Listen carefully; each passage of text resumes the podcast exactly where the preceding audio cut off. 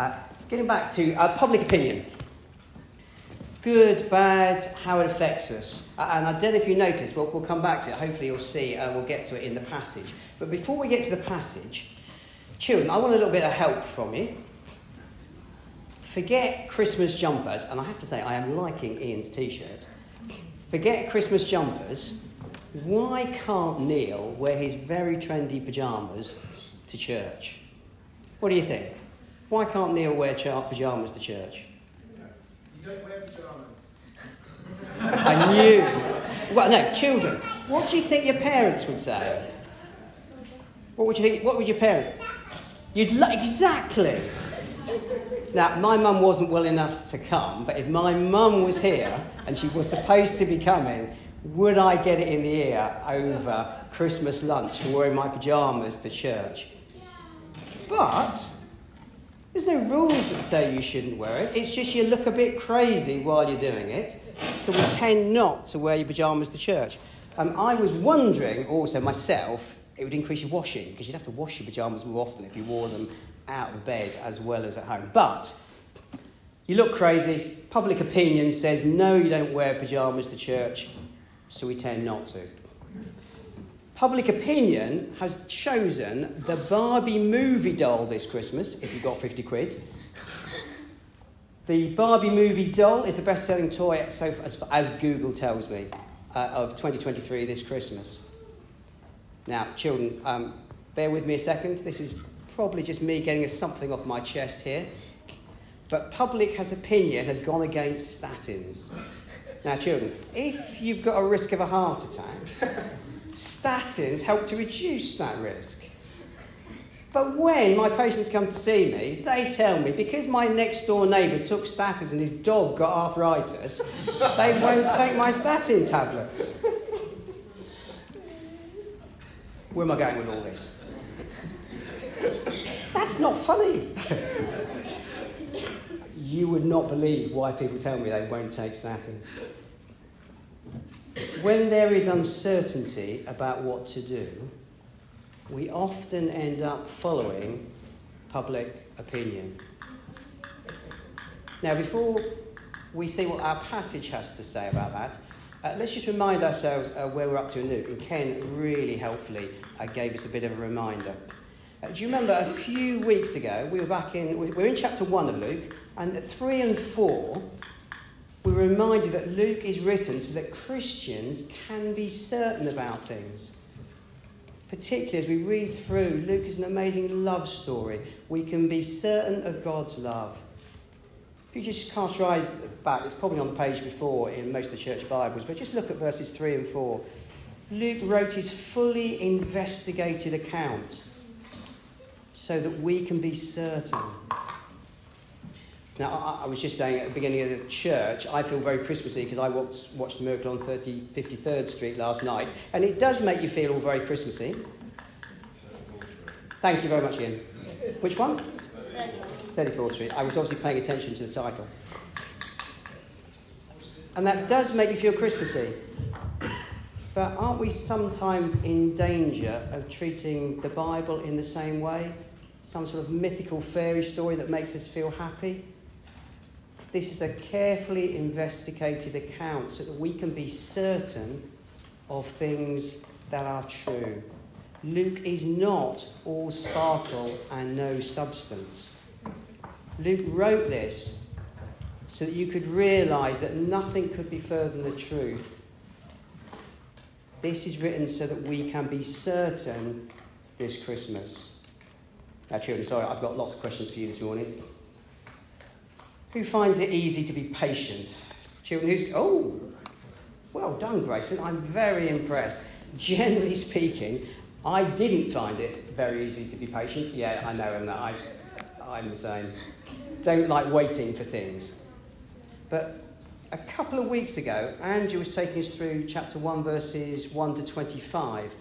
And he reminded us that even though God often seems very slow to act, his timing is often so different from ours.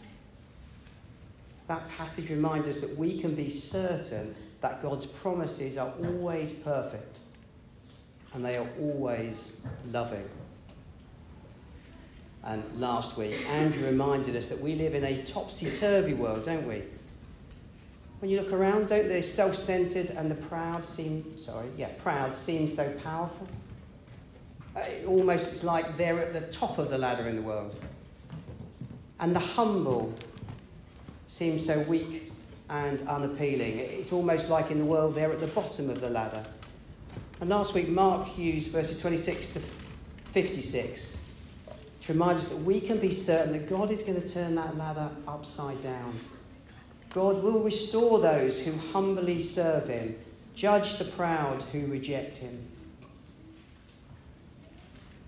When there is uncertainty about what to do, so often we just follow public opinion. And in, in our verses today, uh, it was lovely to see Ken be so excited as he read them. The excitement is that there is certainty in those verses. Now, that's a really bold claim that whatever we are facing as Christians, in all the uncertainties of life, we have good news that we can be certain about God's restoration, whatever public opinion says. Now, we're going to see why that's the case. And we're, we're in chapter 1, and we're, we're at 57 to 66. And my first sort of signpost is that God shows us true miraculous restoration. Verses 57 to 66, God shows us true miraculous restoration. Nearly forgot my prop. This is an easy one, kids. What is this? Carrot. Carrot, thank you. That was the easy question. Now, harder question Do carrots restore your eyesight? No. Nicely done. Popular opinion taken by Google. Sorry. Okay, Google says, maybe a bit of a stretch to say popular opinion. Google says, and I quote, it is true carrots help you see better.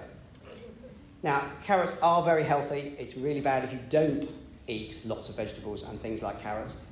But we all know that if you feed carrots to a blind person, they don't suddenly get 20 20 vision. Interestingly, Google tells me that um, it's a uh, propaganda thing that started in World War II, put out by the Air Force. But you can see how popular opinion can so easily affect what we do. So come back with me um, to our passage and let's just see what Luke has to say about it. Now, you may remember, as Ken reminded us, particularly if you were here a few weeks ago, that Ze- I don't know why I'm holding the carrot. that uh, Zechariah and his wife Elizabeth, at this point in history, were old age pensioners. They had suffered the agonising pain of infertility all throughout their marriage. But God had miraculously spoken through the angel Gabriel and promised them a miraculous son. And they had, the angel had promised not only a son, but he promised that he would be called John and that John would prepare people for Jesus' coming. Now, in your Bibles, if you jump on to verse 58, here we get to what I've been going on about. Here's the voice of public opinion. The neighbours and the relatives know that Zechariah can't speak. And the custom at the time was that Zechariah would name his baby. Shock, horror, that the christening is going to be ruined. So they came up with a plan. Verse 59 popular opinion steps in, ignores God's promises, and says that this new baby is going to be called Zechariah. Verse 16 popular opinion not put off by Elizabeth, telling them no, we're going to call him John. Popular opinion moves to his dad, Zechariah. And verse 63 popular opinion is astonished that Zechariah, dad's first words after nine months are, His name is John. God's promise miraculously comes true. Luke shows us the certainty of God through his miraculous ways. And verse 7 is an astonishing verse. Uh, look with me at verse 57. Elizabeth was an infertile, childless pensioner. The NHS was powerless to help her. Zechariah, if you remember, had pretty much called the angel Gabriel a liar. But suddenly, look at that amazing restoration. Zechariah defies public opinion, trusts God's promise, and calls the new baby John. And bear with me, listen really carefully. There's even more here. Remember, Luke has carefully investigated. He's a skilled writer. There's another miraculous restoration here. Zechariah at this point represents God's people. Uh, if you've spent any time looking at the Bible, you'll know that Adam in the Garden of Eden represented God's people ignoring God even while God carried on loving Adam and Eve. Uh, the serpent then represented popular opinion. He tells them to eat the fruit. Eve, Adam's wife, ignores God, listens to popular opinion, takes the fruit to Adam, and despite God's loving words, they ate the fruit. Brokenness enters and destroys God's loving world. And now, do you see how Zechariah represents Adam? He pretty much called God a liar, lost his voice. But God miraculously restores both Zechariah and Elizabeth. Elizabeth rejects public opinion and trusts God's promise. Zechariah is restored to trust God's loving word. And so, verse 67 God's Spirit fills him. God starts speaking through Zechariah, giving us God's explanation of what's happening here. Verse 77. With God's help, John tells us that he's going to, that, sorry, Zechariah tells us that John is going to give people the knowledge of salvation. Do you see? God shows us true, miraculous restoration. And if you think about it, that is a really bold claim because we know, we experience how broken the world is. Every one of us face impossible uncertainties in this broken world. But God's word, his promises, can deliver the impossible. God shows us true, miraculous restoration. So, friends, what does that mean to us now? Surely popular opinion says you need a lie in on Sunday morning. Uh, you need to look after yourself, get yourself together so that you can prepare for the coming week. But God promises that you need God and God's family on Sunday morning. And God's church is what will prepare you for the coming week. Popular opinion says get yourself straight, then share out what is left for others. But God promises that it is better to give than to receive. And if you think about it, we're not very good at getting ourselves straight. That is something that we miraculously receive from a loving God. We've seen God shows us true, miraculous restoration. Uh, maybe I could buy that. But then I start to think, but could that really apply to me? Isn't that only for God's favourites, the, the holy people over there that look so good on the outside? Verses 67 to 75, God goes on to talk about that. God's loving restoration offer is for anyone. My title, my signpost verse 67 to 75, it's God's restoration has a five star review verses 67 to 75, God's restoration has a five star review. Oh, more of Neil's props. Okay, this is a harder one, children. What's this? A picture of? Pen, yes. It's a particularly pink pen that says Bic for her. Yes, I, I, I think laughter, you can probably see where this is going. And let me tell you, on Amazon, that got a one star review it turns out that women aren't going to pay lots of money for a thin, funny looking pen, which is for her. In contrast, Zechariah in these verses gives God a five star review. Jesus really is God's perfect Christmas present for you. Jesus is God's love in person. Come to you at this Christmas time. Jesus' restoration is designed by our Creator for anyone. Now, look down with me at verse 68. If you think about it, this is another bit of an odd verse. God, uh, and we both Ken and I have tried to lead up to how miraculous it is that Zechariah has got this new baby called John. But in these verses, Zechariah can't stop talking about Jesus. 68, the Lord has come to his people. That Lord is Jesus. Remember, Jesus is God's love come in person.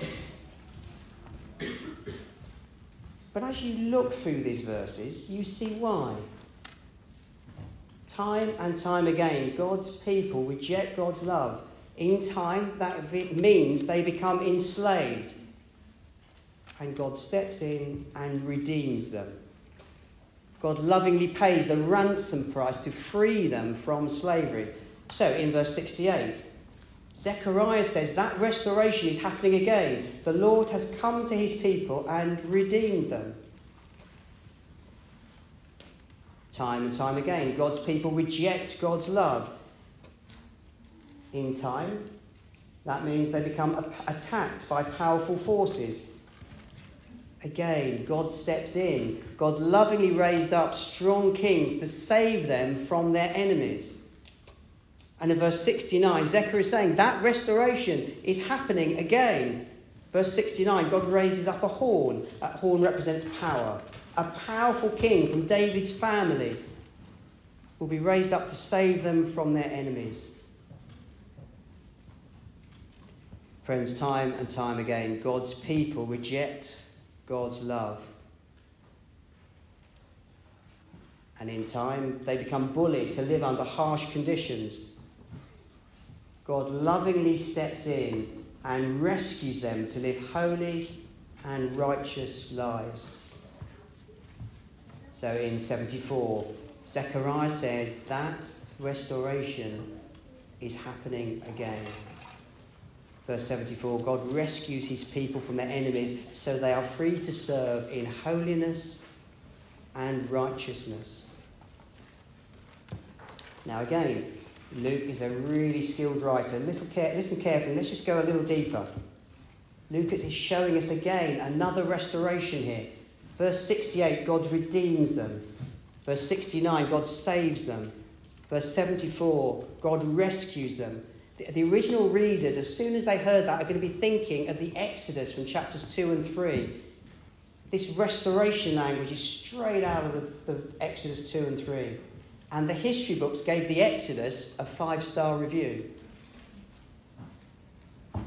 God's restoration has a perfect character reference.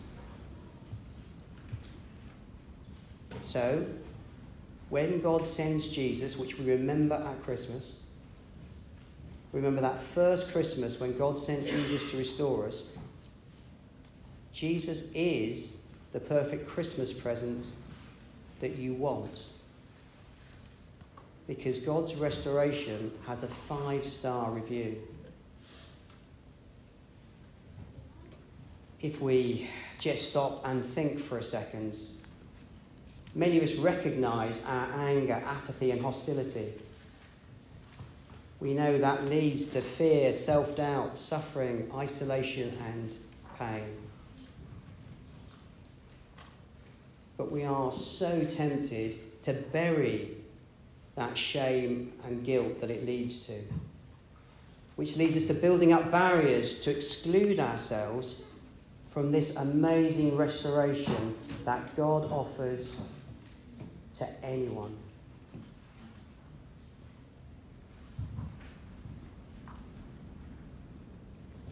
The history books give Jesus a five star review. Look again at verse 68. Jesus restores guilt and shame to certain joy. Praise be to the Lord, the God of Israel. As Ken felt, it was almost infectious as you hear the joy in Zechariah. And history does give humanity a one star review for creating lasting joy. This Christmas, wouldn't it be a great idea to spend time rejoicing in God's promises each day? Allow God to use that to help break down the barriers that we put between us and Jesus' love.